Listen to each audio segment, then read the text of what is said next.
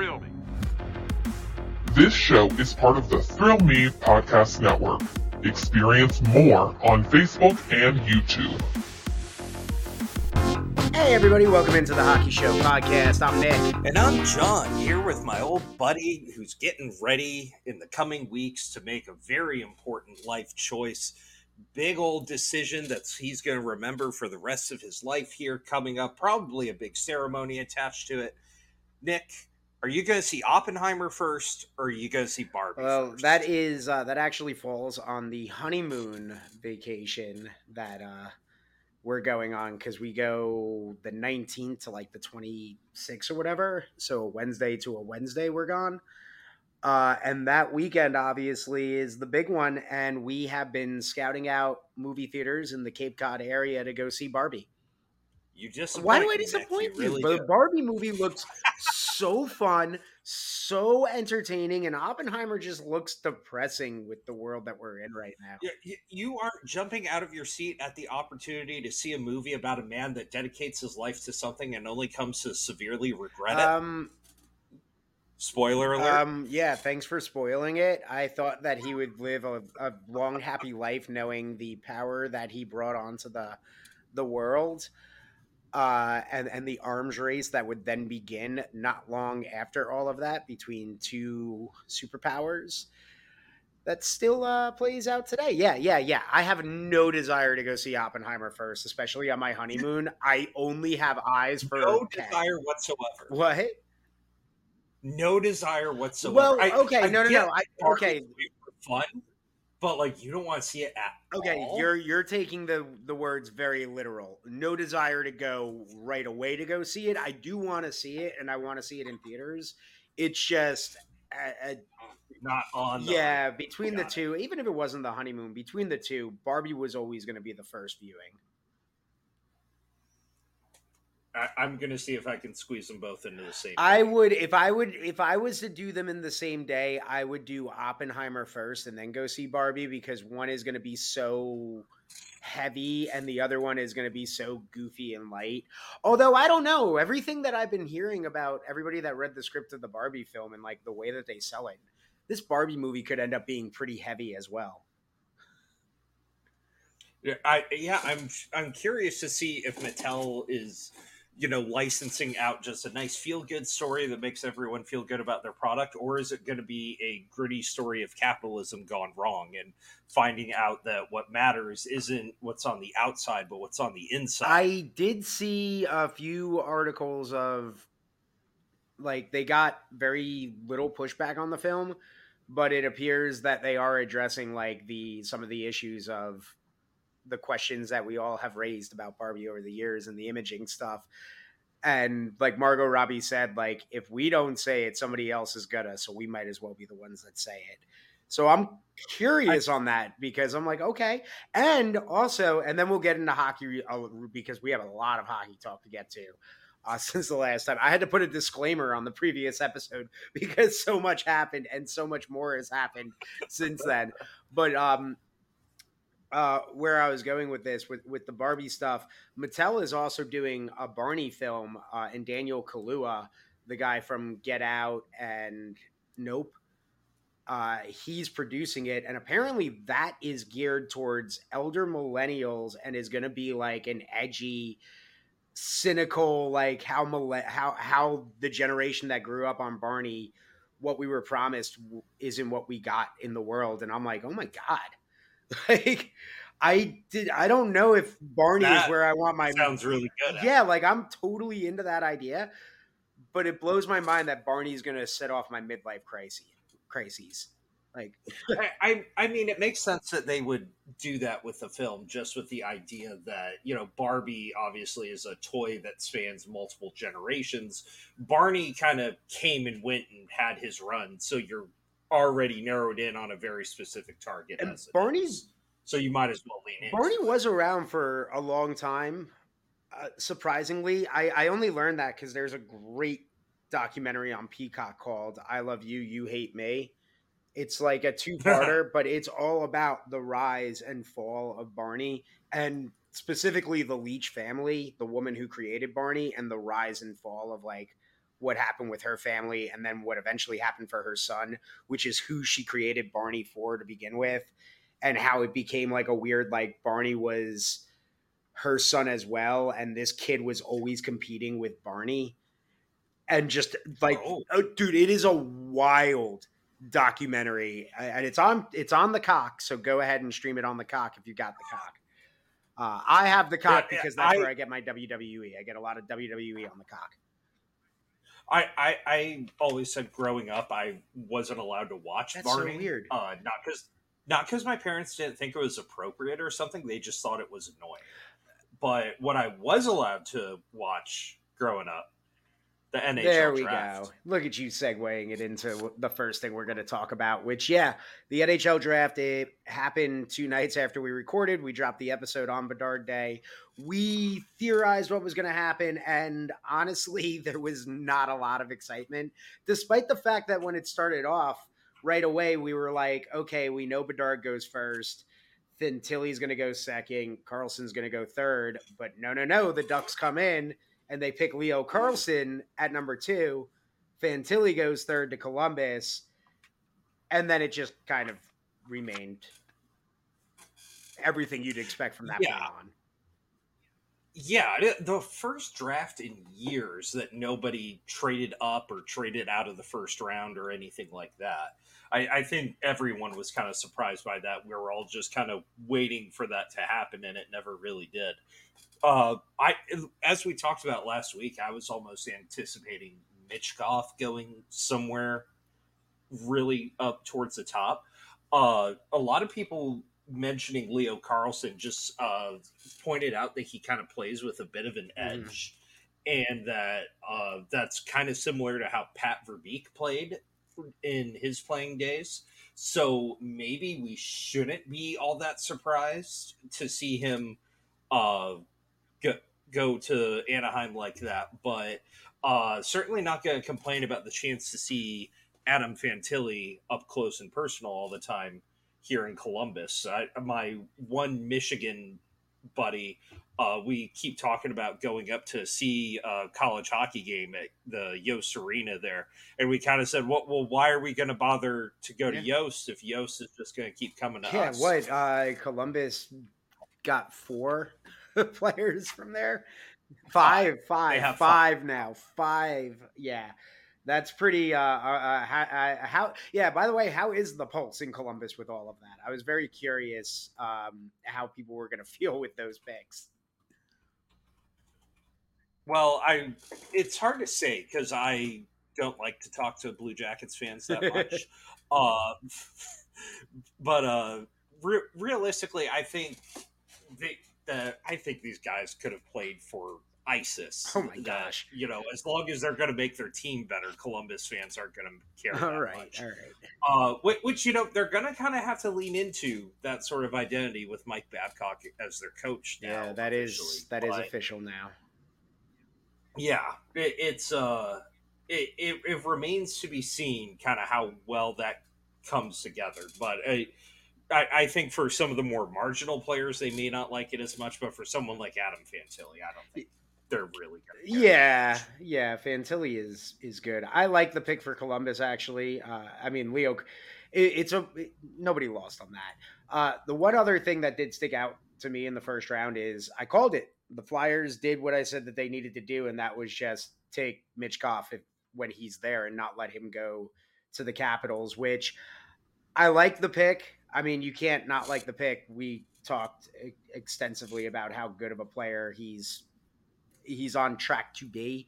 When you look at what he did this past season in the amount of games, uh, he was better than Ovechkin. He put up better numbers than Ovi at that age. Like, so it's like, okay, there's if that's who you're being compared to and that's where your numbers are, that's a really great pick, good pick. But what I like about it as well, uh, you're not going to like this as a Flyers fan, but what I like about it is it actually shows a change in the mindset in Philly because 100%, if they did not pick him and they waited and they took uh, Ryan uh, Leonard, who ended up going to the Capitals, if they took, I wouldn't have been surprised because that's the typical two way grinded out player that the Flyers organization has a hard on for because that's what won us a cup in the 70s. great. It's the 70s, bro. Like, change your mindset.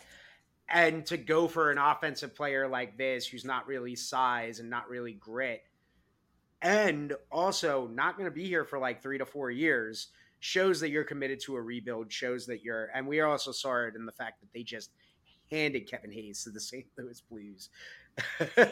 yeah. Well, like, I, I, I'm of a couple thoughts about how that happened with Philly. Uh, one, yeah, like Michkov, it, it sounds like they really did their homework and, you know, they had a chance to have him see their practice facility. And uh, he, he, he almost kind of felt a little bad for Arizona drafting two Russians and neither one of them were yeah. Michkov. Uh, but it, it seems as though he made it known he wasn't really interested in coming over to play for them, which I, I can't really blame him for that. It, it, to, if he's not crazy about the idea of you know going to play in a smaller arena and stuff like that. Uh, but for the Flyers specifically, you're totally right. Normally, you would expect them to just kind of retool something, and now they're almost getting rid of players for the sake of getting rid of them. Uh, and, and, to pick a player like Michkov that you have at least two years before he can come over, I would think maybe you can finagle it to be one more year. Uh, I looked at what they've done to the roster and said, well, who is this guy going to play with? But they've got time to put that together. And I think it's really going to give the Flyers a chance to really bottom out, get a whole bunch of play, of younger players together, and they can go sort out of veterans for them to play with in a year or two. So I, I if Danny Briere is doing what I think he's going to do, then they're really going in a bold new mm-hmm. direction, and somehow their entire fan base isn't revolting like they always thought they would if they started to do a rebuild. Yeah, I, I mean the Flyers fans, Flyers fans are smart. I get though, but it's always been a win now mindset in that organization that I get why you'd be worried because you've conditioned your fans to always believe that no matter what, we're just going to go out and do what we can to try and make the playoffs and win this year. But I think the fans, I think the fans have been wiser than ownership there and management. Of they saw the writing on the wall a few years back and have kind of been waiting for this and are happy that somebody's following through. But I, I really like the pick uh, you know, for the Flyers, that's a really good pick. Now, fingers crossed, he does sign and come and plays for you.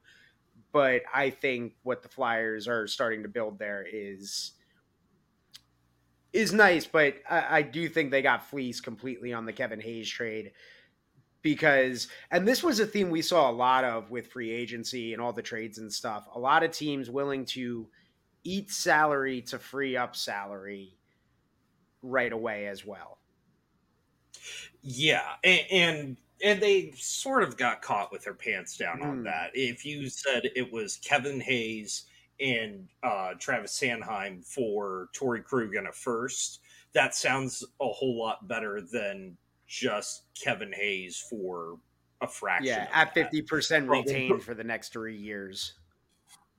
Yeah, wow.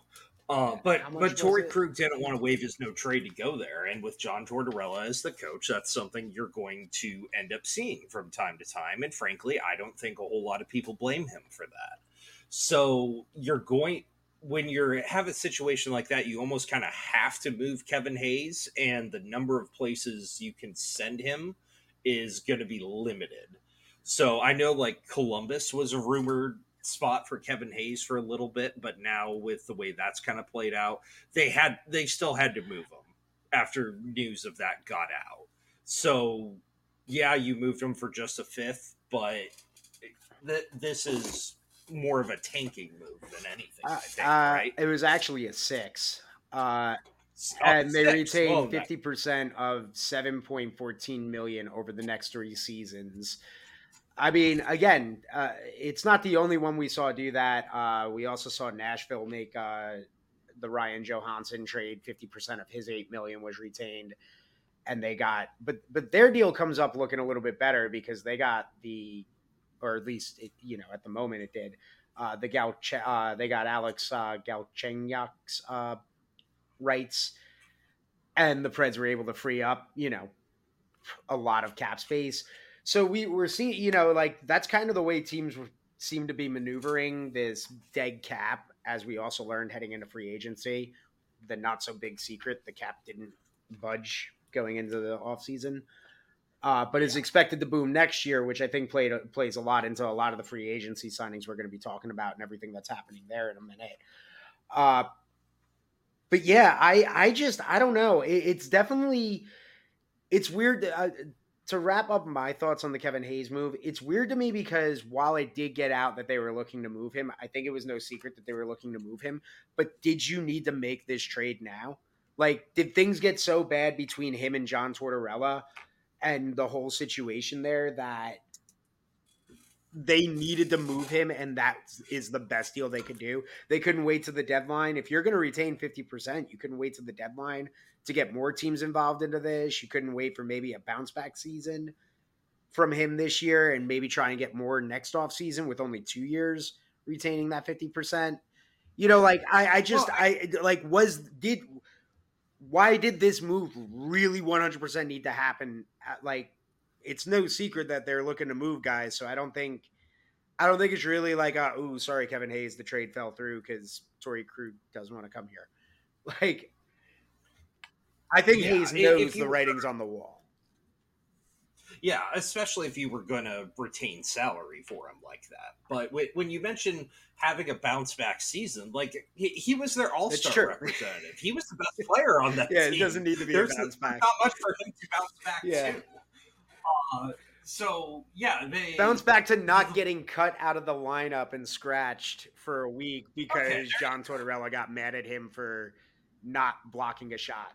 yeah, he's playing the wrong way. Yeah. Uh, yeah, St. Louis looks a whole lot better with him in the lineup there. I think that's going to really go a long way to help them. Uh, but I think this is I, I almost wonder if Danny Briere is just buying time right now. He knows he's not going to keep John Tortorella, so he's going to kind of let everything implode to kind of build this team up the way he wants to do it. And he knows that having a coach like Tortorella hurts his, you know, prospects for free agents and everything like that. So he's gonna, you know, keep an eye out on where he can move Travis Konecny, where he can move Travis Sanheim, all the players like that uh, we're, we're still waiting to see if something's going to happen with Carter Hart. Mm-hmm. Uh, obviously, significantly more difficult to move goalies than it is forwards or defensemen, but it's it. I think it's just going to be fascinating to kind of watch what he does with this team and what the reactions will be like when he does. Yeah, it's it's. I'm I'm curious to see where the Flyers go. I am. Uh, the Hayes trade not a win, but everything else that they've done so far, I've been a fan of. I, have really liked it, and to me, it's encouraging. But you're right, Tortorella is he's on borrowed time. He's not going to be there when this team starts to fully take the next steps. He's he's got maybe this year left. How many, how, how long does he have on his uh, contract? Actually, was I'm not sure. I, like he got I actually feel like he got a ridiculous. I feel like he got like a Lou Lamoriello gave him a deal type of contract. Um, so he might be there for like another four years because I think that plays into. He has three okay. more. Yeah, yeah, because he got some ridiculous like six year deal or something like that. Yeah, but like, but like we talked about a little bit for him, if you you're the general manager, you can you know play that uh, card of well, I haven't had a chance to hire my yeah. coach yet, so letting him kind of steer things into the ground here is almost kind of a a, a good way to kind of deflect the responsibility. Now, there. I will. This is the last thing I'm just going to throw out. But couldn't that backfire with Tortorella? Because Tortorella has also been known as a guy to get absolutely every point that he possibly can out of whatever team he's coaching. So if you just keep racking up those overtime points or stealing a, a, win here and there against the division rivals, like oh god, like all of a sudden you could go from a, a situation again of like, oh, we could be in the running for the number one overall pick to crap, we're going to end up somewhere like around ten again. Well, it you you don't want the culture to completely erode. Yeah. Either. So with your your young guys like Cam York is someone I'm especially interested in watching this year to kind of see how he reacts to everything and how he develops. Uh, but you you'll have a chance to really kind of watch how the team reacts to everything around it because I, I, I don't think anyone on that roster has any delusions about what what the next year is going to be like. it's going to be it's going to be it's going to be rough. And there and yeah. and Kevin Hayes is you already said it. Kevin Hayes isn't the only one that's going to be out of town by by the deadline or by the start of next year. That's on an extended contract. Uh, yeah, it, it, it's it's going to be a really big slog for that team for that team going forward. They're they're going to need something to give them a bit of a pick me up to give them a little bit of energy. Yeah, and uh, speaking of energy, uh, since we are part of the Thrill Me Podcast Network, uh, we are proud to be repped by Raze Energy, uh, and you could actually go to rep with two p sports.com uh, and pick up some Raze Energy. We got a cool fifteen percent off promo code for you at checkout. Uh, just use Thrill Me, one word, at checkout. That gets you 15% off. And the thing with Raze Energy, zero calories, zero carbs, increasing your performance as well. Gives you that energy with no crash. That's one of my favorite things, the no crash. Uh, hydrates you as well. That's another issue with all these other energy drinks. They give you the energy, but they also are packed with so much sugar and all that crap that – they don't hydrate you, but Raze Energy does. You can try the flavors like Baja Lime, Voodoo, Galaxy Blast, and Sour Gummy. Again, just go to the website Repp Sports, that's rep with two P's, dot com, and type in Thrill Me, one word, at checkout, 15% off your purchase, baby. All right. We're a great team. There we go. Now that we did that, um, let's try our best to get into free agency, get into the trades, get into the craziness, the frenzy that became July 1st, the day that we were all told we can only see so many tweets before Elon Musk would stop letting us see tweets.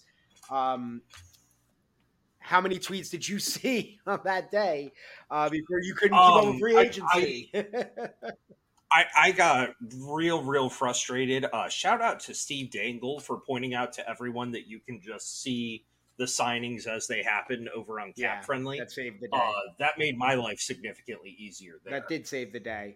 Uh, all right, I really don't even know where to begin with free agency. Um, maybe, maybe like I guess our winners, and and to me, I think one of the big winners of free agency so far, and heading into next season is the Toronto Maple Leafs.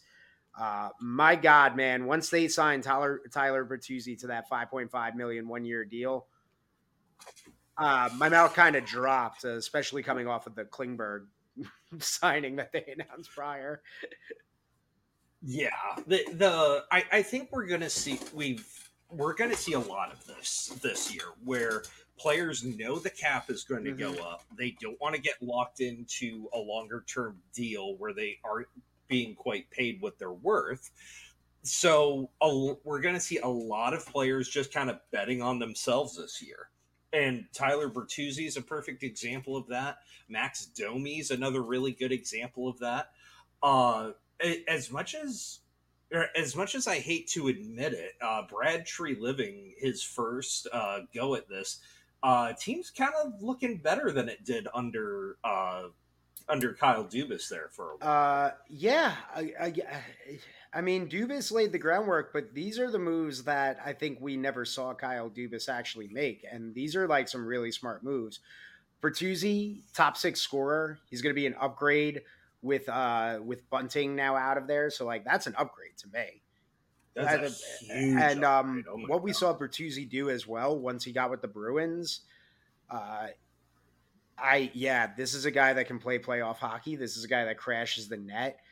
He re, he's reunited with Dylan Larkin, but he's probably I would assume he's going to be playing with Auston Matthews and Mitch Marner. And just think about that guy that's going to crash the net with those two.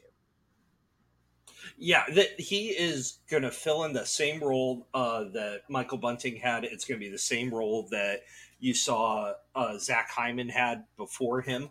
Uh, this is a guy that will be able to slot into the lineup, will be able to get under people's skin, uh, provided he can stay healthy this yeah. year. uh, which that was a big thing that happened that really kind of limited his value last year is that he broke his hand not once but twice uh, blocking shots. So you're you're you're curious to see if any of that changes. Maybe that was just bad luck. Maybe his his particular playing style is always going to kind of lend itself to that. Uh, I was very surprised to see Max Domi and Ryan Reaves both get signed there in the sense that you wonder about uh, kind of are, are, are they both going to fulfill kind of the same role i wonder uh and ryan Reaves, to his credit you know he had 15 points last year he has no delusions about what his role is going to be like mm-hmm. on this team. When they asked him what his expectations were, he said probably play about eight minutes. Yeah, he knows he knows he's a fourth line player, but hey, he's a fourth line player making more money than some future Hall of Famers are making heading into next year. Um, but uh, yeah, that's that's maybe one of the. There's maybe two contracts that were handed out by the Maple Leafs that I'm kind of side eyeing, going why. Uh, and while I like yeah, it, the Ryan Reaves signing because I like Ryan Reaves as a player and what he brings to teams in the bottom six and the fourth line, and you know, you can plug him in and out of the lineup. Over one million dollars for him is way too much, and the Klingberg signing is just way too much as well for him. Well, well, yeah, the the Klingberg signing is a lot, but you know, he's going to take Justin Holl's role, probably play on the bottom pairing, and the and the, the big difference between those two is that the Klingberg deal will be for one year. So you can bury him, you can trade him, you can do a whole lot of stuff with him if it's just a disaster. Yeah. Uh, Ryan Reaves has a three year deal with Toronto, which I will never disparage him for. Uh, but the it, from what I was reading, it looked like Minnesota was willing to give him two years so he had kind of a position of strength there to be able to kind of say, look, I want to come play for you guys, but if you're just going to give me two years, I might as well stay where I'm not at and not move my family yeah. much. You give me three years, I'm in. Yeah, and and you uh, could uh-huh. always just trade him out after the second. True, uh, but the I was uh, obviously because like so much of the hockey media just revolves around everything Toronto. I had a really good chance to kind of listen to what a lot of these guys were talking about, and uh, the like the thing that I always loved about Ryan Reaves is has never been his on ice play. Even though you know there's been some pretty terrifying moments of watching him, you know, punch Marcus Foligno or you know any anyone that harms Tom Wilson's good in my book. Uh, but for from what I specifically heard him talk about is he was like, yeah, you know, I'm very much a you know plan the team dinners kind of guy, and you know if you don't want to go to it, oh too bad. I'm making sure you know the whole team's coming mm-hmm. there too. And then I listened to Max Domi uh, talking, and he very much talked about you know the best teams on Mon weren't cliquish, everybody hung out with everybody, and all this sort of stuff. And so you, I don't think it's a coincidence that both of them talk about that, combined with the fact that Ryan O'Reilly, apparently, the Leafs tried to retain him, and he just didn't have a ton of interest mm-hmm. in staying sticking around. I wonder how much they think that the biggest thing plaguing Toronto is just locker room stuff. Right? Because obviously, uh, on paper, they've been an elite team every year. So I wonder how much of it is that, you know, having experience in the room, good locker room guys that new management thinks is the big issue in Toronto. Which, granted, I don't know if bringing in a couple of party planners is the solution to that, but I I I feel like a lot of people, myself included, are going to have a lot of egg on their face if Toronto's super successful the first year that the traditional hockey minds like Brad Treliving are taking over. Uh, you're not wrong in the sense that I, I can attest to Ryan Reaves is a good locker room guy. Uh, I didn't know that if Domi was or not, but I know Ryan Reaves is a good locker room guy because there was a lot of the uh, certain bloggers of a certain fan base after he was traded away last season. Uh, like to keep certain tabs on certain things and felt that his move uh, hurt certain locker room feelings. Uh, but yeah, he seems to be liked everywhere he's at. Uh, I do know somebody that works in the media out of Vegas and radio, and she got to talk with Revo a lot and just had nothing but like the best things to say about him as like just an off ice person. So yeah, I could see him being kind of that boost to the locker room that you would want. Uh, I like the Max Domi deal though, three million for one year. He brings the energy as well. He had a great playoff run uh, after you know like what he bet on himself in Chicago and then proved in Dallas that he could keep it going. So now, have you heard about his father and what he did in oh, Toronto? Oh, um, no. What did God, what, what, what, did his dad I, do? Who's his dad? He had, his dad played. he's a nepo baby. He's a nepo hockey baby. Max Domi. I had no idea. Did his dad happen to be drafted by um, the New York Rangers? yeah, I am. Yeah, I am already sick of hearing. Yeah, this. The minute he signed, I actually did a double take. I was like, Ty Domi? Oh no, Max. All right. yeah, I, am I'm, I'm already tired of hearing about the uh, connection to his dad playing there, and like even like very normally reasonably sounding people are just like he has the bloodline of Toronto. It's like okay, settle yeah. down. That's like, a thing now. yeah, the the Maple Leaf midichlorians pulsing yeah. through uh, Max Domi's exactly. Veins, he's but... he's yeah, he's definitely one hundred percent their Yoda. But yeah, I'm uh, the the thing you have to do. You have to kind of continue to keep an eye on the Maple Leafs right now because they are eight point eight million over the cap. Uh, I do not think they are trying to go into uh, next year with Matt Murray as their starting goaltender. They have to fi- figure out what they want to do with Ilya Samsonov. The issue there, of course, being uh, if if they're going to keep him, they got to move somebody else. Whether that's buying somebody out, or whether that's making a trade for him. Uh, the big you've heard a lot of stuff about the negotiations with William yeah. Nylander going into next year being really difficult.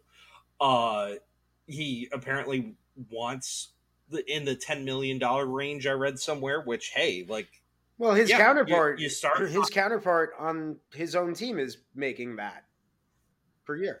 Well, well, you start high yeah. in any negotiation, and you guys, and then they come in yeah. low, and you try and you know, gradually yeah, work towards. You try to meet towards the middle. That's the or you get traded to the uh, New York Islanders, which is where I think he could go he, he does have a 10 team no trade uh, list. I think it'd be really funny if he ended up in Pittsburgh and followed uh, followed Kyle Dubas there. But I don't I don't know. I feel like when a GM goes to a different team that his former team really doesn't like trading with yeah. him. Just generally speaking, just just because he probably has a leg up when it comes to knowledge of the players, he knows both sides really well, then the former team only knows one side. So you probably don't like dealing from a disadvantage like that. I kind of get that. Uh, but yeah, if you if you traded him, it would only save you seven million dollars. So if you sent Nylander out of town today, you wouldn't save enough to be under the cap. Yeah. Which, you know, isn't the end of the world. You can be 10% over the cap in the off season. Uh, but yeah, they, they've they've got to figure out something for him. Yeah, and, and and between him and Matthews, you would think they would be inclined to keeping Matthews. And Matthews is probably going to want 14 and a half uh, going into next year. So I would not be surprised to see him totally max everything out. But they're a team to keep they, an eye yeah, on. you bring up an interesting. You bring up a great point with them. They are de- they like they are a team that's desperate for the cap to go up like desperate for the cap to go up because they have everybody's coming up on contracts. Like you know, Marner's making about 10 million and Nylander's going to want to make the same because he puts up similar numbers if not better numbers than Mitch Marner and he's kind of a better player uh, which you know not to disparage yeah, Mitch Marner but that's kind of the issue that the Maple Leafs find themselves in right now is that they've got three superstars that they got to figure out how to pay and you Uh, you're you're either going to end up becoming the Pittsburgh Penguins of your division, where you're going to be you're going to be great you're going to be a contender with all three of them but you're going to have to keep plugging. And eventually when they age into that age of certain contract years and you're locked into 14 million for Auston Matthews 11 million for Nylander 10 million for Mitch Marner and they're like 35 36 well i it, when it comes to getting value out of that, like I don't think there's anything wrong with paying Auston Matthews fourteen and a half million, provided he continues to give value there. And when it comes to not getting value for their contracts, I don't think it's Matthews and Marner that's hurting them right now. I think it's the John Tavares. Uh, yeah, well, that's a good point as well. And what he has a modified no trade clause, right? Or is it a full no trade clause? Uh, I, I, think he has full mm, no. Yeah, and so you might have to buy him Which, out. granted, he only has two years left. Is the thing. So if you really wanted to, you maybe could buy him out of that last year, and then that would give you whatever savings you needed to keep uh, to keep Matthews around, and it gives you a chance to figure out something to do with Nylander. Yeah, too. but yeah. Yeah. yeah, yeah, the Tavares deal is uh, you know, they're they're in a very uh tricky cap situation with some guys that are going to need very very big contracts. Uh we've talked about uh former Maple Leafs GM Kyle Dubas a lot, so let's just jump into the Penguins and uh they got Riley Smith from the Golden Knights for a 2024 third round pick. Which is awesome for them. Yeah. That's uh, a guy that can score for, 25 for, goals every season on command. Uh, he is making $5 million, though, for the next two seasons, and he is 32. I, I, I don't think that's a huge concern for this roster. Uh, it kind of brutal the way it has to happen with that. It, it, reminds me of when Tampa won that cup and then immediately traded Ryan McDonagh to Nashville. Yeah. Just just the idea, hey man, thanks a lot, but uh, you have to go, and you actually have to go right yeah. now. Hey, did you uh, get your uh, day with the cup? Oh, you did? Okay, cool. Bye. oh well, you're gonna get your day with it in a different yeah. city. How's celebrating yeah, that, in Pittsburgh sound? yeah, as far as obviously no one in Pittsburgh's going to buy into a full rebuild until Crosby and Malkin hang them up uh, and probably Letang along with them. So you got to do pretty much whatever you can to keep things mm-hmm. going until they get to that point. And when I look over, I see they add Riley Smith. It's like, okay, yeah, that's yeah, that would definitely help with that situation. Uh, now, whether or not that's going to be enough to make them genuinely competitive, uh, I don't know that I'd go that far with it. Uh, you know, they extended Tristan Jarry. Uh, oh, they signed. Oh. well, they went and got him some help, eh, which they got the two uh, backup goalies out of Detroit. Which you know, anytime you can grab a goalie that Detroit doesn't want anything else to do with, you gotta jump on that opportunity. Of course. Right? Uh, Alex Nedeljkovic and uh, Magnus Hellberg are going to be joining Casey DeSmith back there. So man, I don't know what what it, there probably just isn't that much else available for them in their defense. and you know, they made some other uh, good moves with Lars Eller, no no Acciari, Ryan Graves. There's there's a lot of like bits to move around here, but I just didn't feel like it, it feels like these are the type of moves you make to a team that maybe got to the conference final and hey, we need to just run this back sort of thing, you know. Whereas, uh, what what Pittsburgh really maybe needs to be a genuine cup contender is just a massive overhaul. But hey, it, it, if you watch Florida, there's no doubt people will take that lesson from yeah. that. Of all you gotta do is get in. Yeah. So that's that's where we're gonna be with these guys. Yeah. Uh, I I have three big questions going into Pittsburgh for the rest of the summer. Is one who's going to be the general manager? Because Kyle Dubas is president of hockey operations. He's hired assistants to the general manager. He's made it clear he's not going to be, you know, full on general manager. Uh, but I just don't know a ton about. I know way more about coaching candidates than I do about general manager candidates. Mm-hmm. You know, Uh, plot twist: it's Lou Lamoriello. Uh, their their name has been tied to the Erik Karlsson uh, contract a lot here, uh, as in they're trying to make moves for him. Uh, they're already one and a half million over the cap, so I don't know that there's that's going to be something really easy for them to pull off. Uh, and I, I just, and at the same time, like I said, it's to what end? You know, are are you swapping out younger guys here just to get one more kick at a, at the can? That's not going to be a particularly good kick. And the other thing that I keep tying back to them, and maybe did this a little bit more before the Tristan Jarry extension, uh, was John Gibson mm-hmm. from Pittsburgh originally. Has a lot of rumors out there about what he is or isn't happy with, what he is or isn't satisfied with. Is this somewhere we see him ending up? And if you want to jump to Anaheim on that note, we certainly can. Yeah, we we we can in uh, one second because actually I, I think Anaheim made a bad signing as well. Uh, just quickly on the Riley Smith trade, I, I want to point out that Vegas actually got a better return on him than they gave up. They got him for a fourth and they traded him for a third. So congratulations, Vegas, on that move excellent asset. Yeah, uh, which uh, just continues to blow my mind that everybody is not following the Vegas way of doing things. Everybody's taking their lessons from, hey, Florida went from being the President Trophy winner to backing into the playoffs to get into the Cup final. Let's follow that model. Why are we not following the model of the team that's like, hey, thanks for winning the Cup, bye?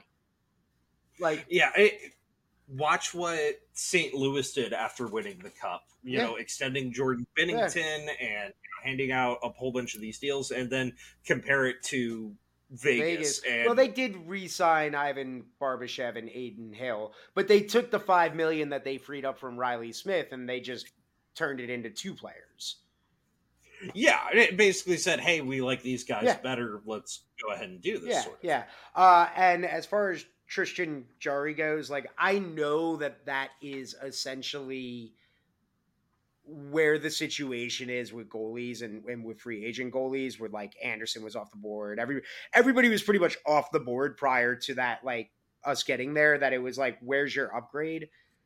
But the 5.375 million over five years. It's a lot. It's, yeah, that's that's yeah, that's I would not want to be over the cap because of that. That's the thing. Personally. Where they are cap wise, I'm like, oh god, that's why didn't you take the Golden Knight approach to that and just let them walk and go sign a bunch of four goalies and just rotate them out? Yeah. Not just one Vegas the cup.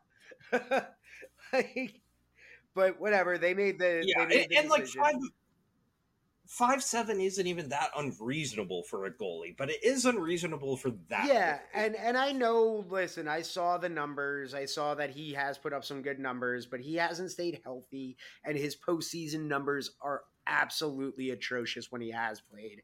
To where it's just, eh, does he really give you the best chance to win? Because listen, this division that the Penguins are in right now is locked up as a 1 2. You have to assume Carolina and the Devils. Yep. The Rangers believe that they are should or should be the third team in that division. So you're competing with the Rangers and the Capitals and the Islanders who all want to be that third team.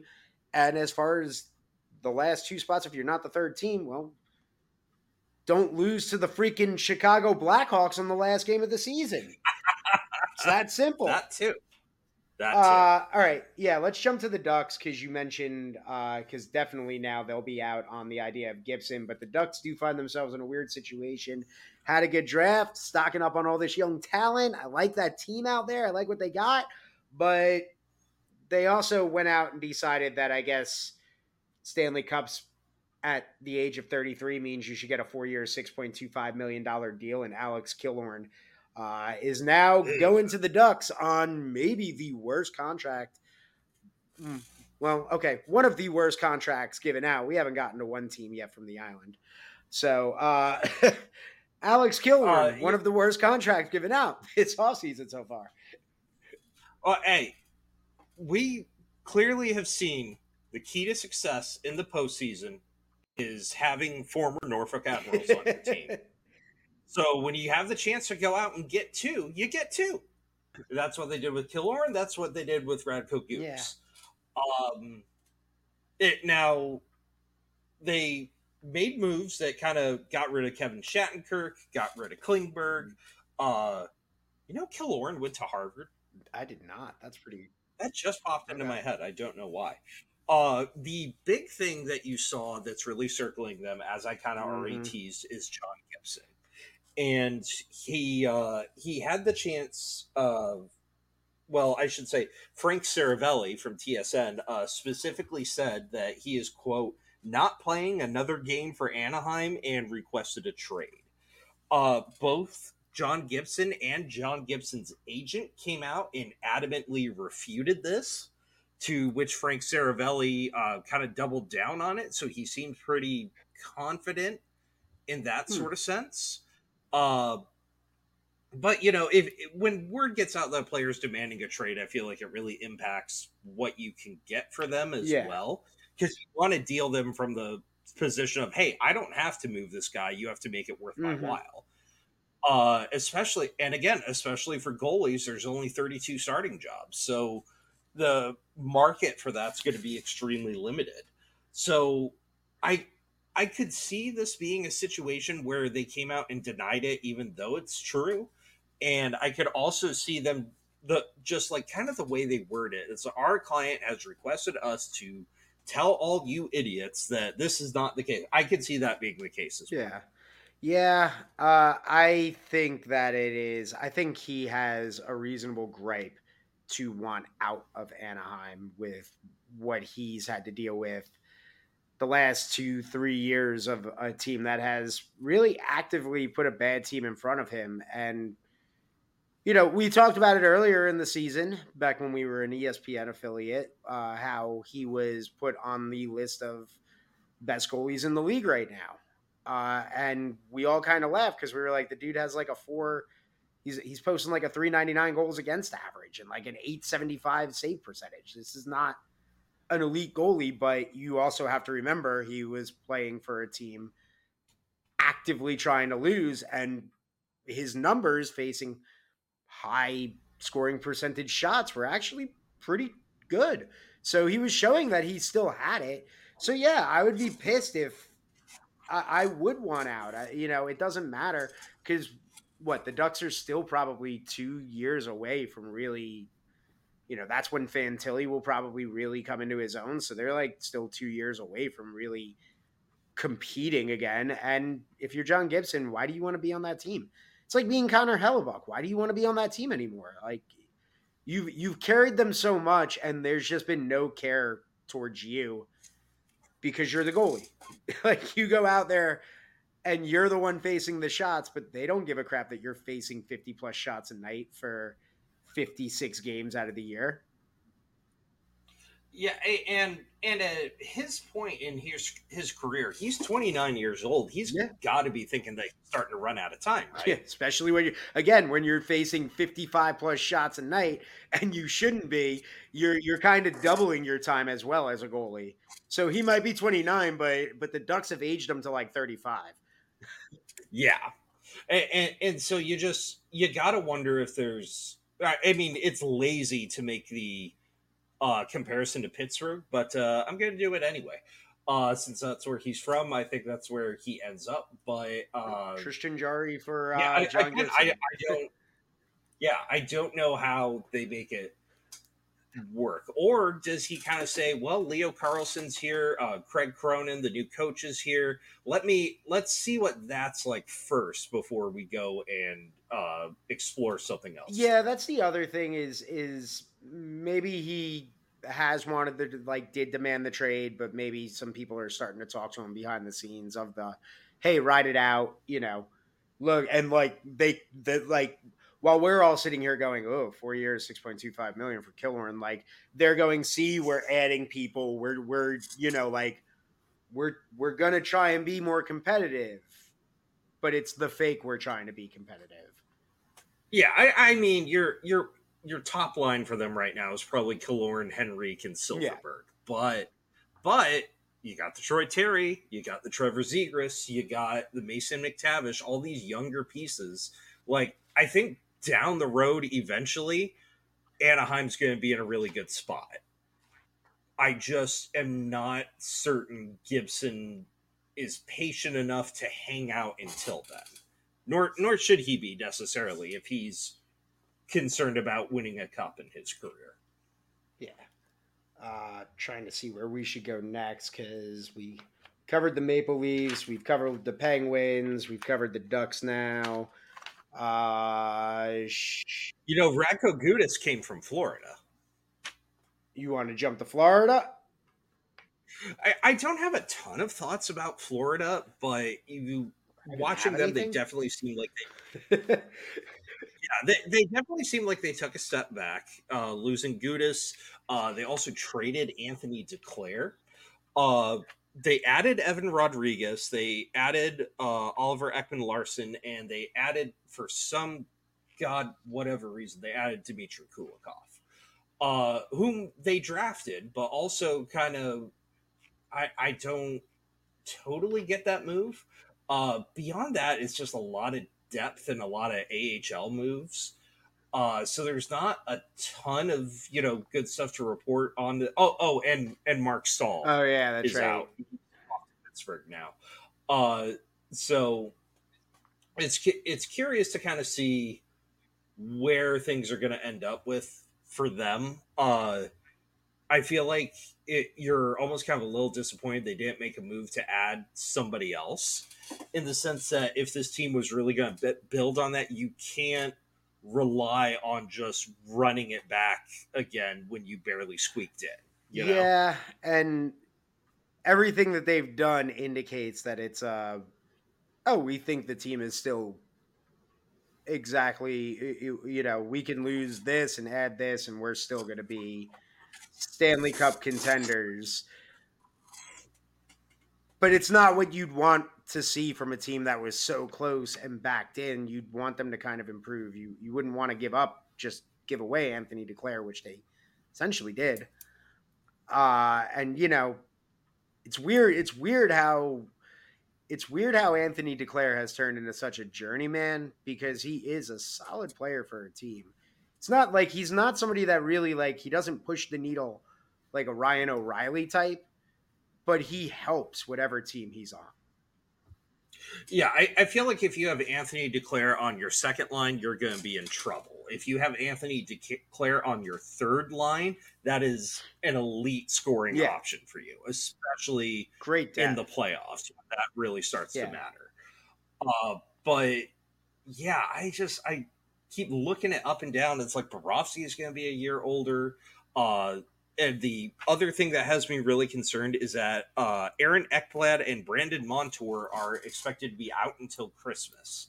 So that is going to be a team that is white knuckling it from the very beginning of the season. And I just, I don't know, especially in that division, I don't like their chances. Yeah, yeah.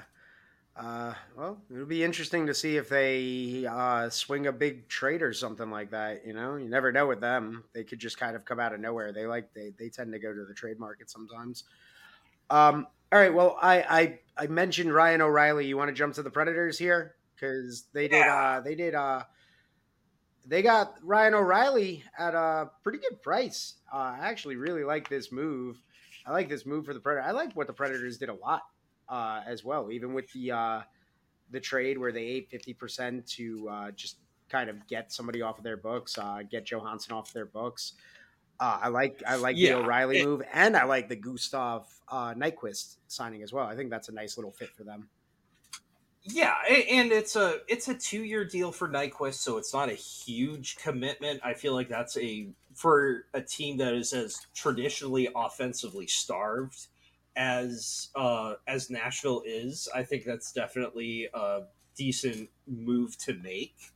Uh, yeah, I, w- I was surprised they got Ryan O'Reilly for that little. I think the fact that they were offering him four years probably made him a lot more comfortable with taking a little yeah. less. Um, he Ryan O'Reilly is their highest paid forward right now, and to me, that is kind of mind blowing. Uh, actually, what am I talking about? Filip Forsberg's on this team. What I I don't know. uh, but out, yeah, outside of that, there's not a whole lot of really high paid forwards there, and I think that's kind of a interesting way to have this team put together. Uh, you still got Roman Josi there. Uh, you have the shell of Ryan McDonagh. Uh, you have a passes prime Tyson Barrie. So there, there's there's a lot of question marks around them, but at the same time, you know, they add Luke Schenn, they add uh, you know Cody Glass. What's the Schenn all- deal? Because I feel like when I saw that, I, I I did a little side eye, thinking that might be a little too much. Yeah, I mean, three years, two point seven five mm, per season. Yeah. Again, I think they're handing out a little bit more term to keep the price down. Uh, but yeah, there's there, there's a lot to like about where the direction that they're headed. I think they're going to step forward a bit. Just I don't know that there, if there's a ton of young talent on this team to kind of take them to the next level. Uh, but at the same time, uh, I think Barry Trotz has done more with less. Barry Trotz has, and I think it's it's kind of, I think we should say it like, players want to go play in Nashville. Oh, they yeah. really do. Like it's it's they do not have a tough time attracting free agents, uh, attracting guys to come there, uh, and I like what they've done. But yeah, it will be an uphill battle. But they, as long as you have good goaltending, which they have uh, they were still in contention. Granted, you know, it would have been a long shot, but they were still in the playoff race come the deadline, and they were sellers. Yeah. Like they were like, "Hey, it's fine," and then they stayed in the playoff race beyond selling because yeah. that's you know. So yeah, I like the moves they made. Uh, and speaking of how players want to go play in Nashville, one of those players that did but no longer gets to play there uh, now going to the Dallas Stars. That's Matt Duchene. Uh, dude, I I honestly, this was a move like this is the type of move that I would that you would if you're a Panthers fan, you'd want to see your team make because the Stars are cup contenders and they went, "Hey, we're going to re-sign Evgeny Dadonov, 2 years, 2.25, not bad but we're also going to add Matt Duchene at three million for one year. This is a dude that, uh, again, you brought it up. A lot of these one-year deals with guys that are now going to go into a raise cap next year and sign a longer, bigger deal. But one year, three million going to the Stars. Holy crap! You slide him next to Tyler Seguin and and Marchment. Mm, that second yeah, line. That, that that that is that is going to be really good for them. I if I'm in their position, I'm a little concerned at who I've jettisoned and mostly how important those players were. Uh, your Luke Glendening, your Max Domi, your Will Butcher. Uh, but they are making moves there to really kind of fill out the rest of that roster. So a, uh, going out and getting a Matt Duchene, granted he's well past his prime at this point, but he was still good for almost sixty points. yeah, year. and so. and and and he's no he doesn't have to be the guy here. Yeah, yeah. To which I think was always the expectation for him in Ottawa, in Columbus, in Nashville. So having that opportunity to kind of be there on the second line at this point in this career could potentially work wonders for him. Yeah, it's it's it's a move I really like. it, it is. Uh, it, it honestly was the first move that I wrote down when I was going through the free agency stuff because just to me that was that move to me helped move the needle for the Stars. I also like it as well because it buys them a year before they will replace him with cheaper prospects like Logan uh, uh, Stankoven and allocate money to yeah. upgrade other positions like on the blue line and stuff like that. Like like I think the Stars still need help on the blue line. They definitely need somebody for their top 4 defense. Where they're going to be able to find that is going to be, you know, that's the question. But if you can upgrade that, why not get one of the best center wingers out there? Because you could, because again, that's he gives you that option to slide him in at center or slide him in at the wing on that second line with Seguin and company. Yeah, and and like I said, those those depth players are important. But if you were if you were trading Glendening and Domi for Matt Duchene, I'd say that is an absurdly big win for them. Yeah. So they they they'll probably need to add a couple other pieces just kind of fill out the bottom of the roster part of it, but I definitely like where they're positioned and they're they're in a good spot where they'll probably be able to continue to add or make trades as the year goes on to kind of keep headed in that direction and keep loading up for possibly making another run. Um, but yeah, it is. I think as long as they have Miro Heiskanen there too, that blue line isn't going to be the worst in that. It division, not It isn't. But but definitely some depth back there will will help them out in the long run. Uh, let's. Uh, we already did them. Let's quickly jump. I guess let's jump. Let's jump to Edmonton really quickly. Uh, another another move yeah. that I liked. High upside forward Connor Brown. Uh, that's a pretty good deal. That that's a good fit as well for that team. Yeah, and, and similar to other people you're seeing bet on themselves. Mm-hmm. Uh, probably was hoping for a bigger payday there. I think Connor Brown, uh, you know, after his time on the Jets and really kind of becoming a standout from a dumpster fire over there, uh, Connor Brown having the opportunity to, uh, you know, do a short deal, probably end up playing with either McDavid or Draisaitl is just going to pump his value through the oh, roof. Yeah. This is the Tyler Bertuzzi of the Oilers. Yeah, it is. yeah, it is. It really helps that team. Uh, I'm very like that's going to help for the playoffs as well. I, I mean, yeah, that again, that's that to me was one of those. If you're trying to, if you're if you're looking at the signings and you're saying what's a perfect fit, that's a perfect fit that's a perfect fit for that oh, team. Oh, yeah. That's that is like the watch out for Edmonton right now. They they they they targeted the right person, and ooh, they're going to be a wrecking force. Um, and, and especially to see, I, I think the only real uh, consequential RFAs they're going to have is Ryan McLeod and Evan mm-hmm. Bouchard, mm-hmm. and they they have some space to get those done. So I, I'm not if I'm the Oilers, I'm not too terribly worried about the rest of that. I would be really concerned if they just tinkered with some of the bottom six forwards and ran the whole thing back again. Uh, but like, like we talked about with Dallas, you're significantly upgrading there at the forward spot by adding Connor Brown. So that is definitely going to be a move that we'd love to see yeah. there.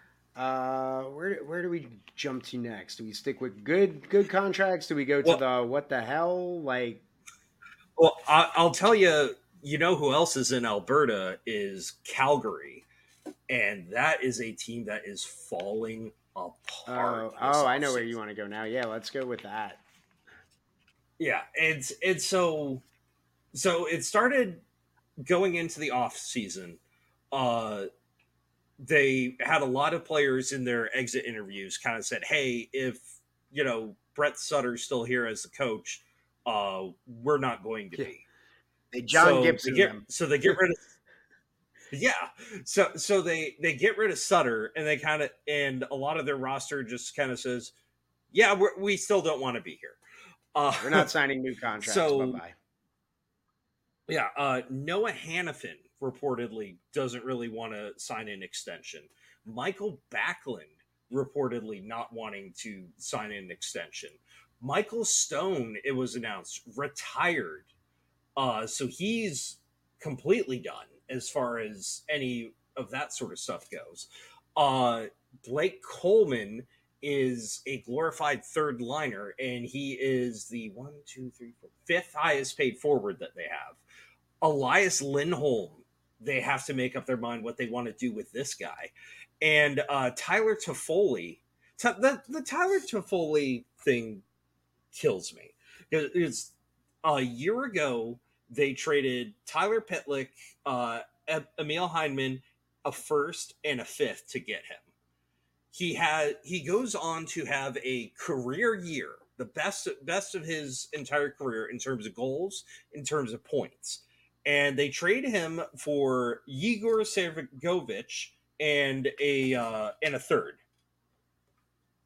Which Igor Sharangovich, they talked a lot about really liking him out of New Jersey.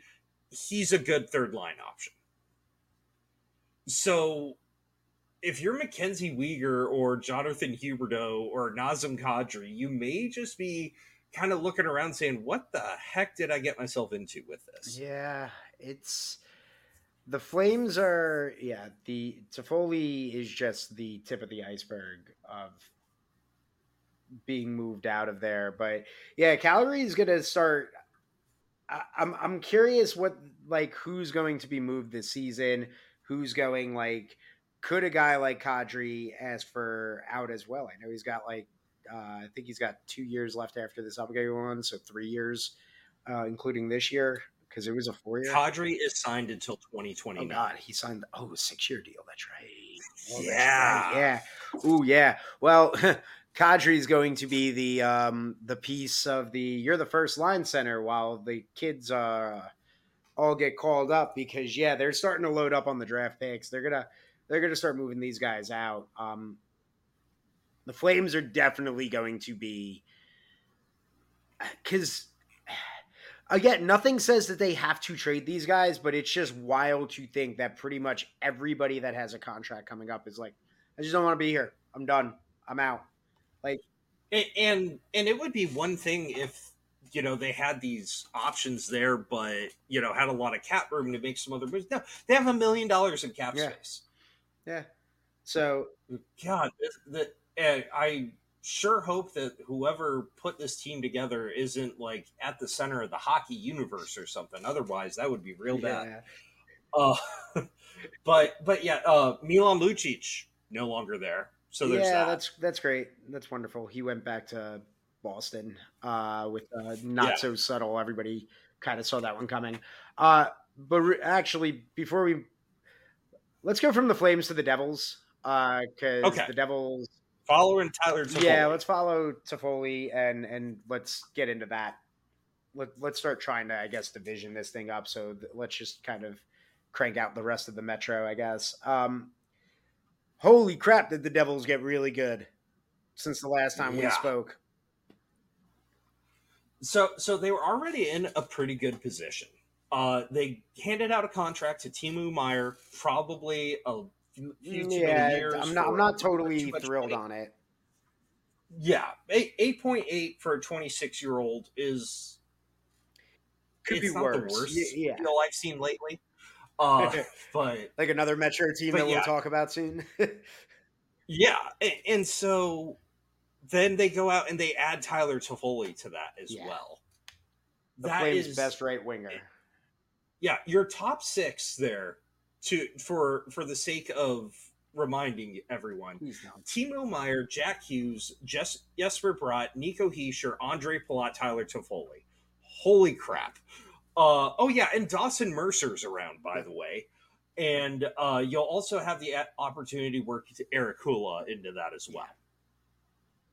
If they can figure out goaltending, and, and I'm not ruling out the fact that uh, Akira Schmid might be the solution there, but if they can figure out goaltending, uh, that this is a team that is going to be expected to be top of that division for quite some yeah, time. Yeah, they they pretty much put the stake in the ground of we were not satisfied with just getting by the Rangers last year and then getting bounced so quickly.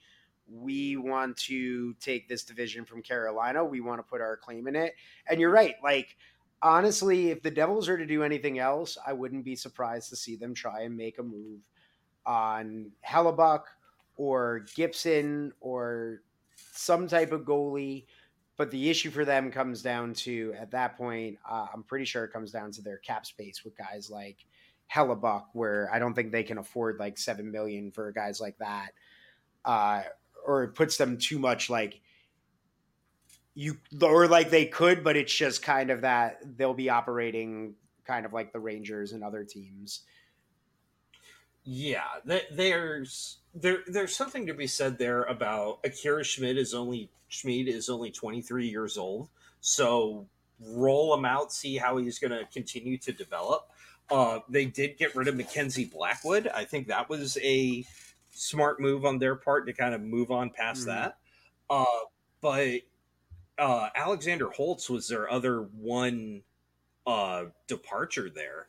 So as long as they're going to have the opportunity, especially with Dawson Mercer still on his ELC and Luke Hughes is on his ELC for the next two years. So they're going to have an opportunity to really put something together there.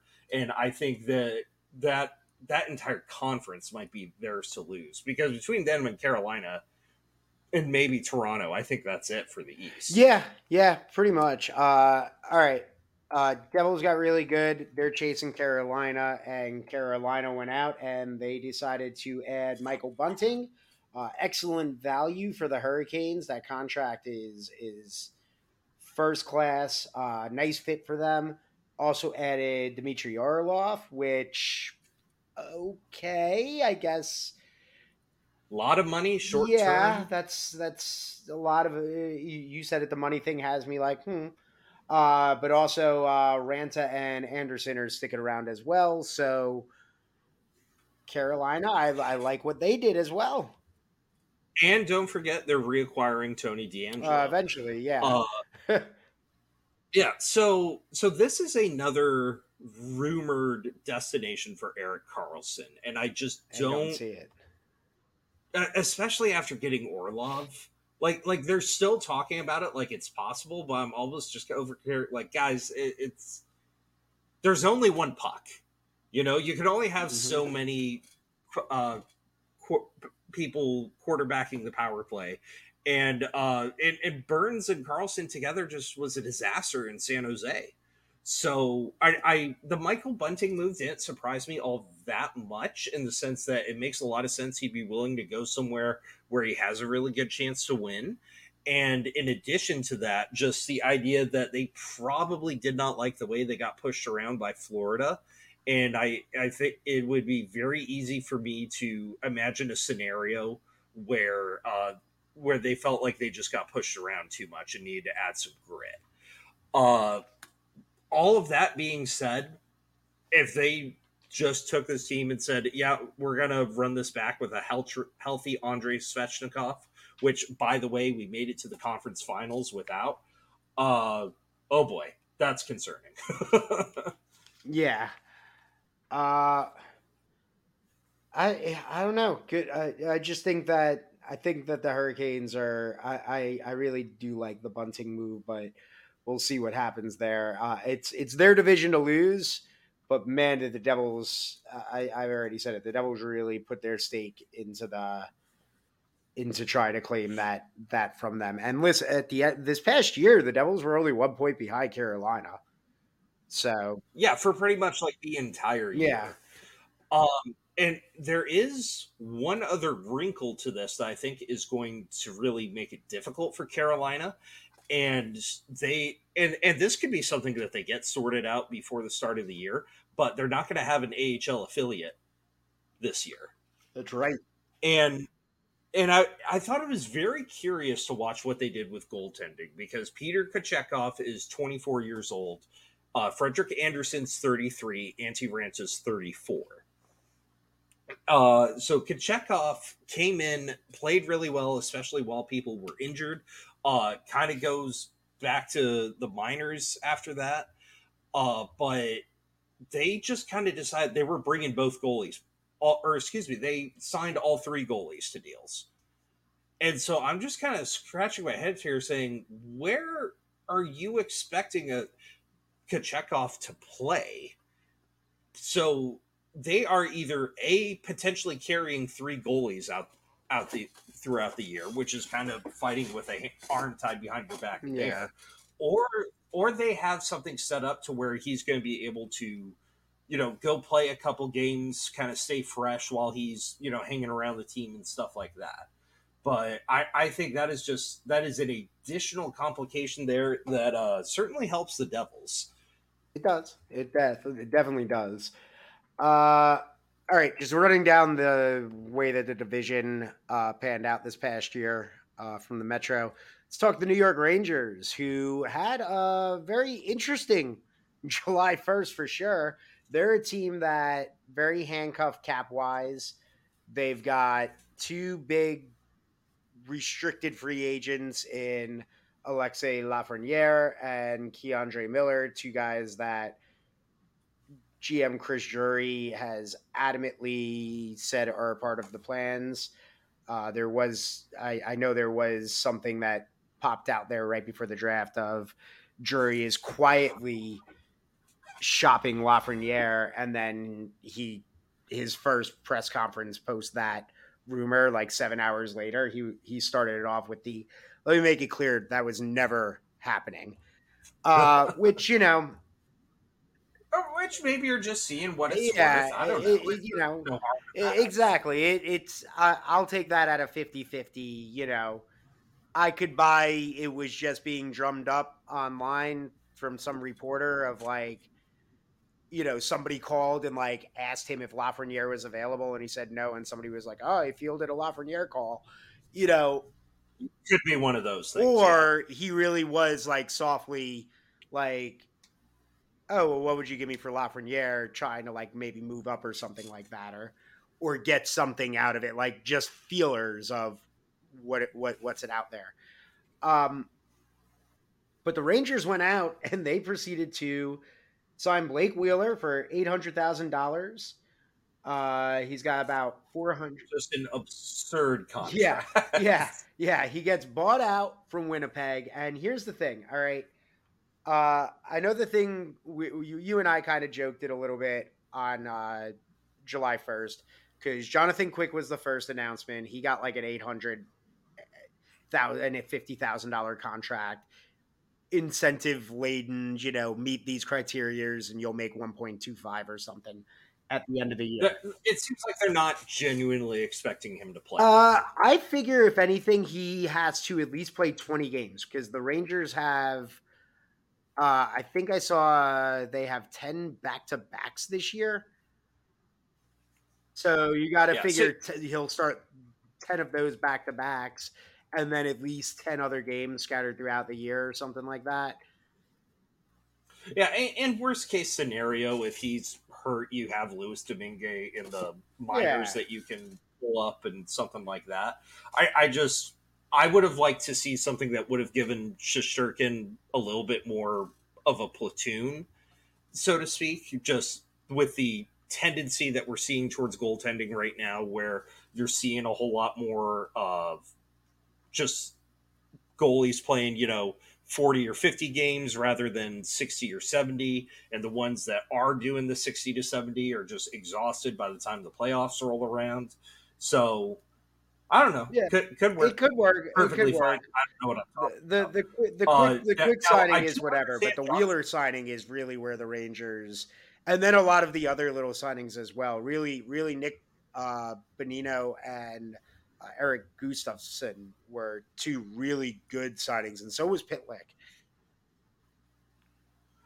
Yeah, th- there's been they're they're just scooping up older. They're scooping guys, up older they? guys, but they're fun. scooping up bottom six guys, which is kind of really what they needed. They needed they needed so the issue the Rangers had again, like with that cap space, is that they can't really sign any of these guys that want like 5.5 or 6 million a year and then be able to re-sign Miller and Lafreniere. So they had to be able to fill the void of Tarasenko and Kane not being in the top six right wing.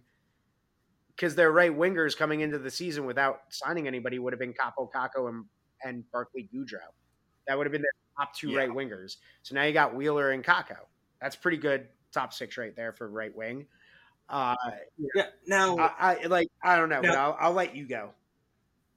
Now, now the the big thing that a lot of the conversation has revolved around a lot is they need more from Alexis Lafreniere, Yeah, which you probably heard more than you care to at this point. What I'm curious about is that everyone's talking about potential, you know, Lafreniere breakout year. They if they get more from out of Lafreniere, they can be a cup contender, sort of thing. Why are we not having that same conversation about Kaapo Kakko? Because to my understanding, he hasn't exactly lit it up here lately either. Uh, I think it's because what the hype was around it. Because uh, Devil fans kind of drive me nuts with that draft class where they act like Jack Hughes and Kaapo Kakko were on the same page and like the same level. And it's like, no, that year everybody knew Jack Hughes was number one, and everybody yeah. just was like, and then there's a massive drop off, and the next best player is Kaapo Kakko. Like, and then it's kind of you know like that was the consensus is it's Jack Hughes, and then there's a massive drop off to the next even considerable potential best player, which is Kakko. So Kakko to me definitely needs to show more, but I think has last year showed a much better tendency of he it was one of those uh, years where he was a little snake bitten of the guy just can't catch a break on getting the points but he's doing everything right. He's getting into the corner. He's playing the physical game. He's getting into the dirty areas but for whatever reason the puck just will not find the back of the net for him so I think Kakko's progressed fine. I think Lafreniere has had the bigger hype around him of this is you know, this is as as a lot of players are. This is a guy that could be like a Crosby type player for a team. He could be a game changer, and then you see those flashes, uh, and then you don't see anything for like a week, and it's like, what's going on here? But again, I will now, argue. Uh, I will also point out. Uh, I know a lot of people don't like to talk about this, but Alexis Lafreniere also I'm giving a pass to because he did lose about a year and a half of development due to COVID. Uh, not that he had it, but there was no hockey for for him. He had no hockey to play for like a year and a half, and then got just thrown into the NHL. Yeah, and and, and so yeah, with, with that, I thought it was worth noticing the difference between the two of them. Uh, I just looked at Kakko's shooting percentage, and I I genuinely don't know what to expect out of him next. Year. Yeah, I don't either. His last, last year he had forty points. Uh, his previous seasons, his shooting percentage bounced between nine and eleven percent. Last year it was fourteen point four, which which seems high for his career and high for like average NHL skaters as it is. So I would almost expect that to come back down. But at the same time, last year was the first time that he played a full season. Yeah, full season and, and top those six minutes. Years, it was he got yeah, all those time as well. Like he got everything he was never getting. Yeah, so I don't know that fourteen a fourteen percent shooting percentage is high, but given the number of extenuating circumstances, he might be that guy. I don't know. It could be wishful yeah, thinking yeah. on my part. Uh, there was, uh, I don't know how much to believe this, but I guess maybe since we uh, just talked Carolina uh, a moment ago and the Rangers now, uh, should we talk the Tarasenko news that broke? Yeah, um, this is this is juicy. this is this is very interesting because of everything I've seen post this happening. So Tarasenko uh, I guess going into like Fourth of July, it seemed as if Tarasenko was going to accept the deal with the Hurricanes. Nobody knew any details about the deal. It was just seems like Tarasenko to the Canes is going to happen. Uh, then today, it seemed like Tarasenko to the Canes was going to happen, and reporters were all over the place. Some were saying that the league is aware there's a deal in place. Others were saying he's still mulling things over. And then we find out Tarasenko fired his agent and hired uh, a new firm to represent him. And we are back at the starting point of no deal that he was offered is on the table anymore. And now they are all starting from scratch. But then there were the little things of like Larry Brooks from the New York Post reporting that the deal would have been for like $5 million, like two years or something like that with the Hurricanes but more or less proceeded to point out that apparently Tarasenko made it clear he wanted to come back to the Rangers. And now there are rumors that I don't again, I don't know how serious it is, but now there's the spark of there's a chance Tarasenko might sign a low end one year deal with the Rangers because he wants to come back. I don't know how much faith I'm putting in that because I essentially wrote Tarasenko off with where the Rangers cap space was. But everybody's out there yeah. doing the math of what would need to happen, what could happen, and how it could be happen. All because of what Brooks said with Tarasenko apparently made it made a suggestion to his agent that he wanted to come back to the Rangers. I would not buy out my captain to bring back Vladimir Tarasenko. That's just me. That's just me. Funny I'm- you bring that up because yes, the the Rangers did have uh, somebody uh, file for arbitration, which means they there's a second window for buyouts, but this window is you have to make four million or more. So Barclay Goodrow could not be bought out, and he's got the what the hell contract is that? It's got to move like three point two five or something like that for like four more years. And they've been struggling to move him because they've been actively and he's got a modified no move clause which makes it worse. So they've been actively trying to move him but can't find somebody to play ball. So yeah people started throwing out the Jacob Trouba and i'm with you. As much as i hate Trouba's contract and i've hated it since they gave it to him because there is no way he should be making $8 million a year uh, he's like a six point five million dollar a year guy and really got overpaid, and that is hurting them. But how the hell do you announce somebody to be your captain and then one year later you buy him out because you want to re-sign Tarasenko for one year? Like they'd be fine on the And blue line, but at one time.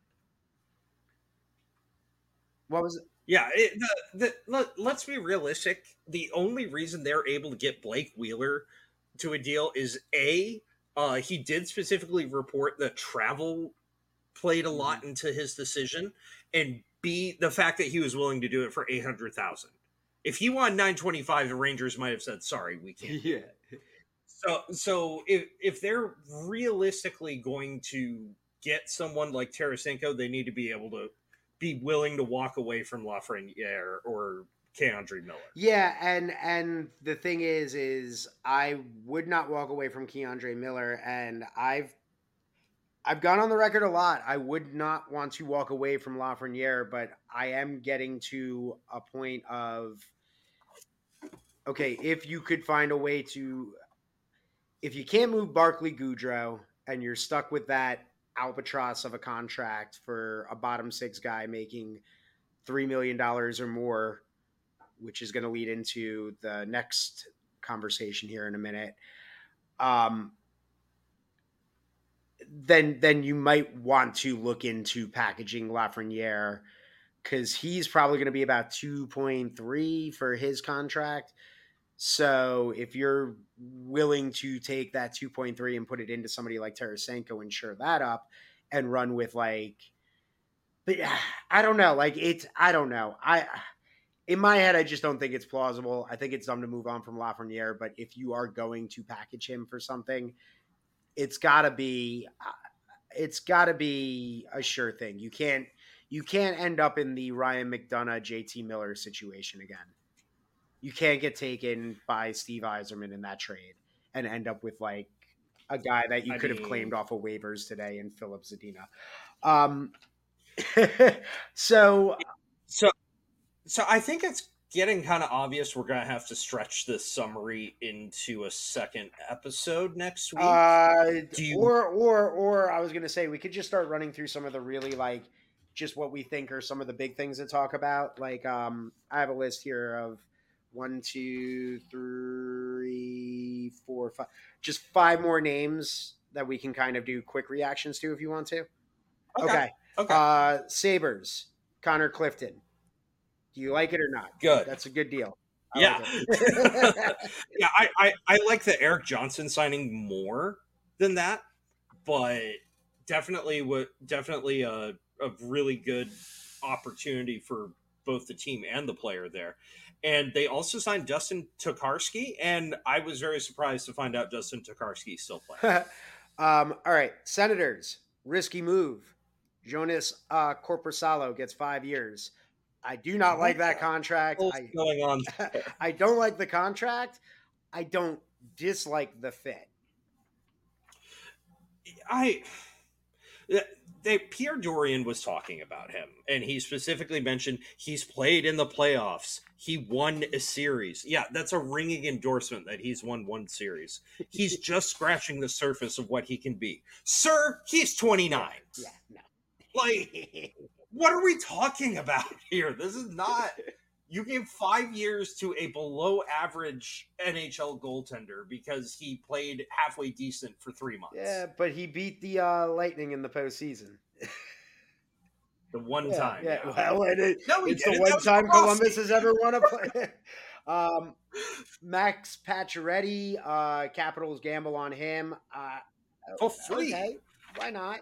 Yeah. Uh, I mean, it's it's not the worst contract ever, and you know if, but for me, it's uh, you said it earlier. Oh crap, I forgot who we were talking about. Uh, health is the thing with the two ACL uh, tears last year or, or Achilles tears.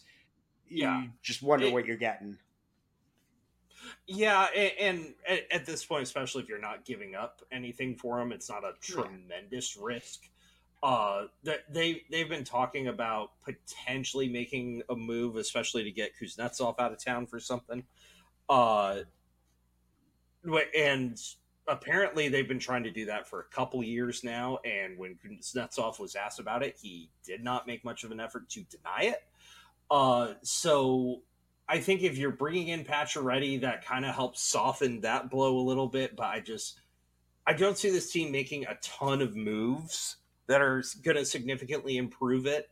Uh, but I also just don't see a whole lot that you can do with the team as it is now. And, and realistically, it, it, if we're keeping level heads about this, uh, that there everything is just going to revolve around Ovechkin. Oh, of course. Eh, I mean, we've said it over and over. They pretty much just are a team that's trying to pad Ovechkin's offensive numbers. Uh, but I do like the move for the Capitals. It could, uh, it's a good gamble for them. Uh, they, you know, they're a team that could still compete for one of those pl- final playoff spots, and that's a move that could help them. Uh, all right, so in order here, we'll go Coyotes, your Wings, and then we'll wrap up with the Islanders. Coyotes wise, Jason Zucker. Uh, I like that deal for Arizona. Uh, I like a lot of the moves. they yeah, made. they they did some pretty good things considering they're they're really struggling out there. Yeah, the an effort is being made to improve Yeah. it. No one will deny that, and, and especially for a team that had as many draft picks at in the first or in this last draft as they did players signed to contracts. Uh, you were expecting them to go out and add a lot, and, and they were. You know, they're they're not out out there adding people just for the sake of adding people. I feel like there's some thought that went into this with uh, with Jason Zucker, with Alexander Kerfoot, with a lot with Nick Bjugstad. That there's an effort is being made. I don't know if it'll be tremendously better than they were last year, but an effort is being. and that's all you can really ask for. And uh, you know, I hope that they uh, that that team ends up playing as good as as on paper they look like they should be a lot better. Um, your Red Wings, they did two things that I really like. Uh, J, JT Compher, of course, uh, the big move that they made. He can punch in as your two C or your three C, but a move that I really like as well that I think is going to help the needle at the five on five uh, situation for offense because the Wings finished 24th in goals per game last year. Uh, Daniel Sprong, They sure did, Skip. Daniel Sprong as well, two million on a one year deal. Uh, flawed defensively, but Love the Daniel. The, the the Daniel Sprong deal was the one I'm like, why is there not more term to this? This is bullshit. actually, I think the one Yeah, year, I, I- think the one year term is is good for the Red Wings because Yeah, you can you can flip him at the deadline if you need to. You can extend him if he fits in really well. Low risk move. Love Yeah. it. Um, but yeah, remember last year when the Red Wings went out and got a center that played with Dylan Larkin at the University of Michigan in Andrew Copp and got a big physical nasty defenseman in Ben Chiarot? Well, this year they went out and they got a center that played with Dylan Larkin at the University of Michigan and JT Compher and got big, nasty physical defenseman in Justin Holl. seems like uh, Yzerman has a type. Uh, Yeah, and, and and just I'm not optimistic because on paper last year you you were a lot more optimistic because you had Tyler Bertuzzi and you had Jakub Vrana, and you were expecting probably 50 goals between the two of them. And now you don't have that. So this Red Wings team may have somehow gotten worse. yeah.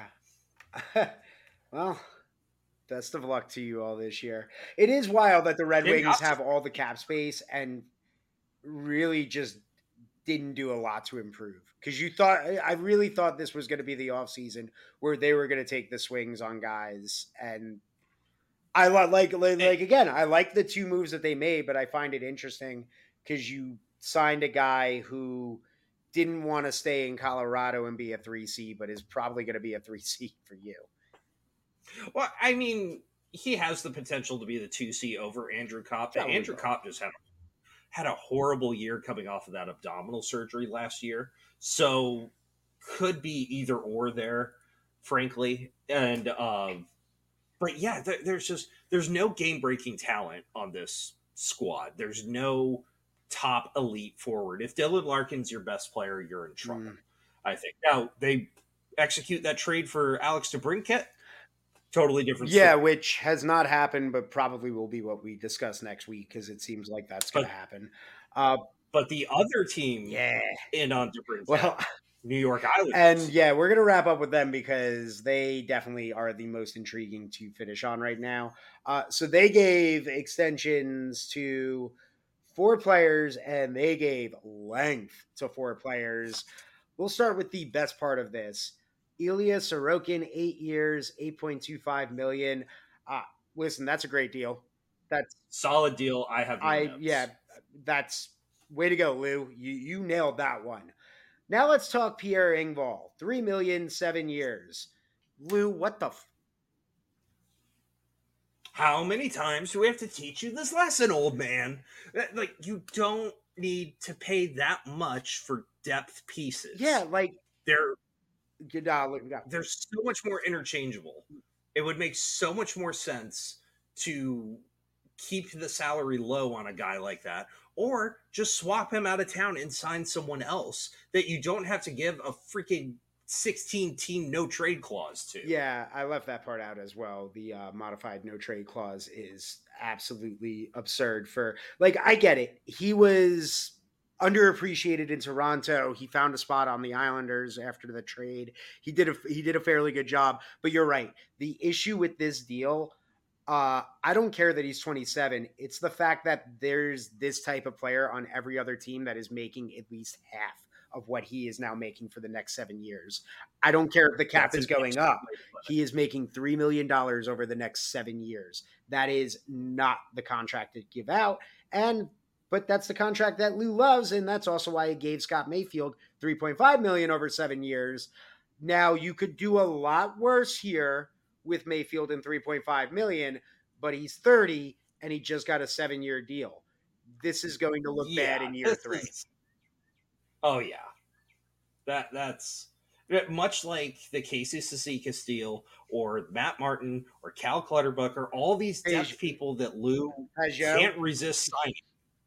Yeah, well, Pageau was, good at the time. but Uh, should he have gotten that length at that price? Eh, he- he's only thirty. He's only got three years left. He's, Yeah. I've seen a lot worse. Yeah, yeah. yeah. Well, that's But, true. I mean, I guess he is making less than some third line centers now. Now, now, now, what is your preferred analogy of place that you cannot leave? Do you prefer Gilligan's Island or do you prefer Hotel California? Uh, Gilligan's Island.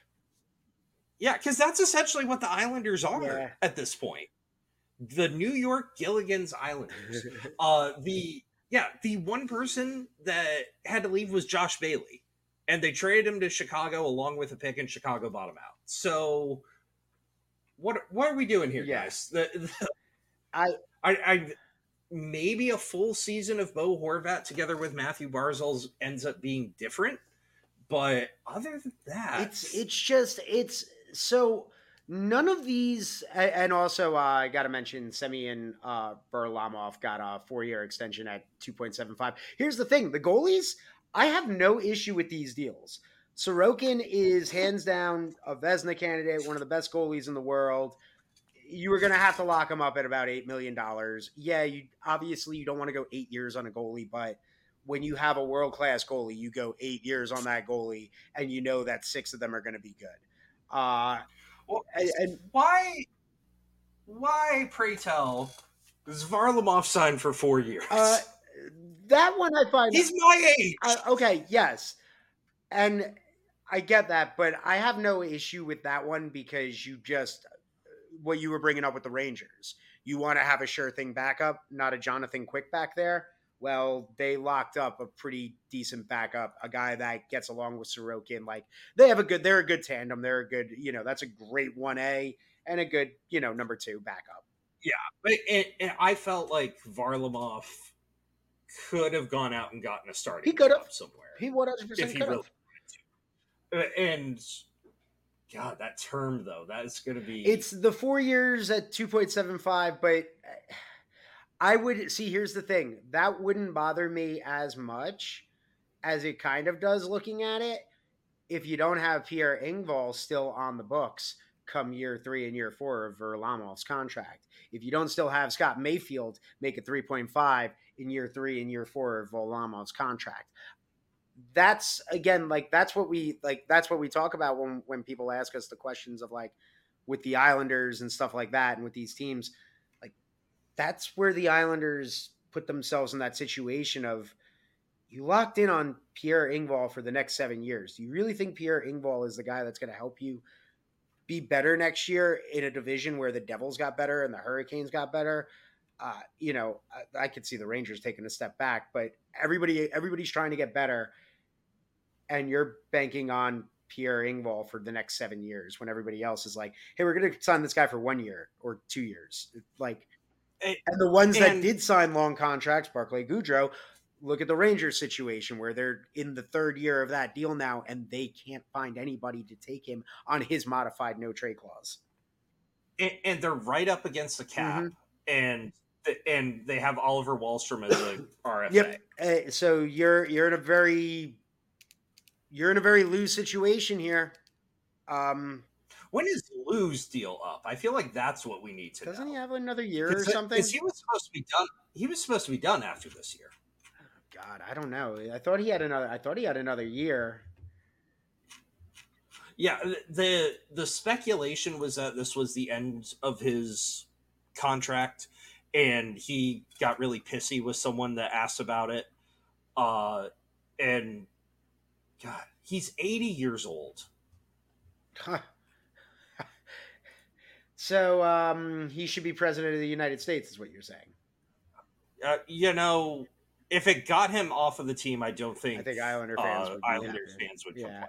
I know that they were very uh, vocal very quickly into free agency of Lou not signing anybody, but uh, Lou could make things right if he finds a way to pull off the DeBrincat trade, but I just don't think that's. I don't see it happening because they're now tied into players like Pierre Engvall for the next seven years at three million dollars. So Oliver Wahlstrom, hope you enjoy college arenas because you are probably getting sent there to Arizona. Yeah, yeah. Um, and was it? God, if the Islanders have to trade him, I know he hasn't really panned out the way that uh, they had hoped, but still, does it become another? Um, oh, why am I uh, blanking on the name right now? You know exactly who I'm thinking. I need you to finish it for me back when we did the show ten years ago For what? for the Islanders um, messing up uh, a prospect. Oh, Nino. Nino Niederreiter, thank you. I, I was like, I need you, man. I'm I'm having one of them brain farts. We've been recording for way too long. Uh, all right, so yeah, that's that's it on my list. That's all I got on like the big trades that were left. Was there anything I missed that you want to hit? I mean, there there probably is, but we, we can talk about it next All right, week. If, if you Uh, didn't live episode next week. live, Live show. Live show. Take break from the wedding. Record the podcast. oh my god. Who says no? Well, oh God, you're talking about next Saturday. no, no, no, no, no. Um, all right, before we get out of here, John, hit him with the plugs. Uh, I am still on Twitter at JT Evans, the number zero. Uh, while we were recording, everyone and their mother joined Threads, so Yeah. maybe we'll check that out. I don't Yeah, know. yeah, yeah. Yeah. I gotta see. I think my threads. Uh, did it download yet? I think it downloaded. Yes, it downloaded. I'm on threads now. So yeah, you can find me then uh, on Threads, Nick Wonderful, or still on Twitter at Wonderful underscore Radio. So yeah, there you go. You need to get an Instagram account for Threads. Oh. It's the uh, it's Meta's uh, Twitter. So Ah, this is just leading up to Zuckerberg and uh, Musk's cage fight in the Coliseum in Rome. very normal thing to Yeah. yeah. All right. Bye, everybody. See ya.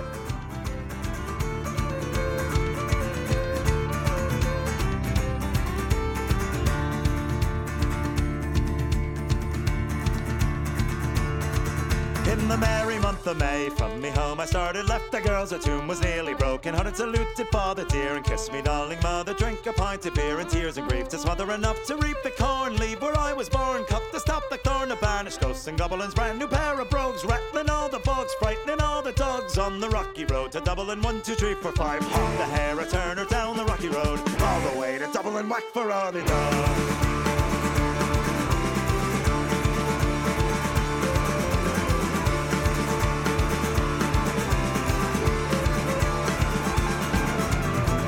At night, I rested limbs so weary. Started by daylight this morning, bright and early. Took the of a pure to keep me heart from sinking. That's the paddy's cure whenever he's on for trigging. I see the lassie small, laughing all the while. Me curious I set your heart a bubble and asked me, was I hired? Wages I required till I was sick and tired of the rocky road to Dublin. One, two, three, four, five. Up the hair, a turner down the rocky road. All the way to Dublin, whack for all the dog.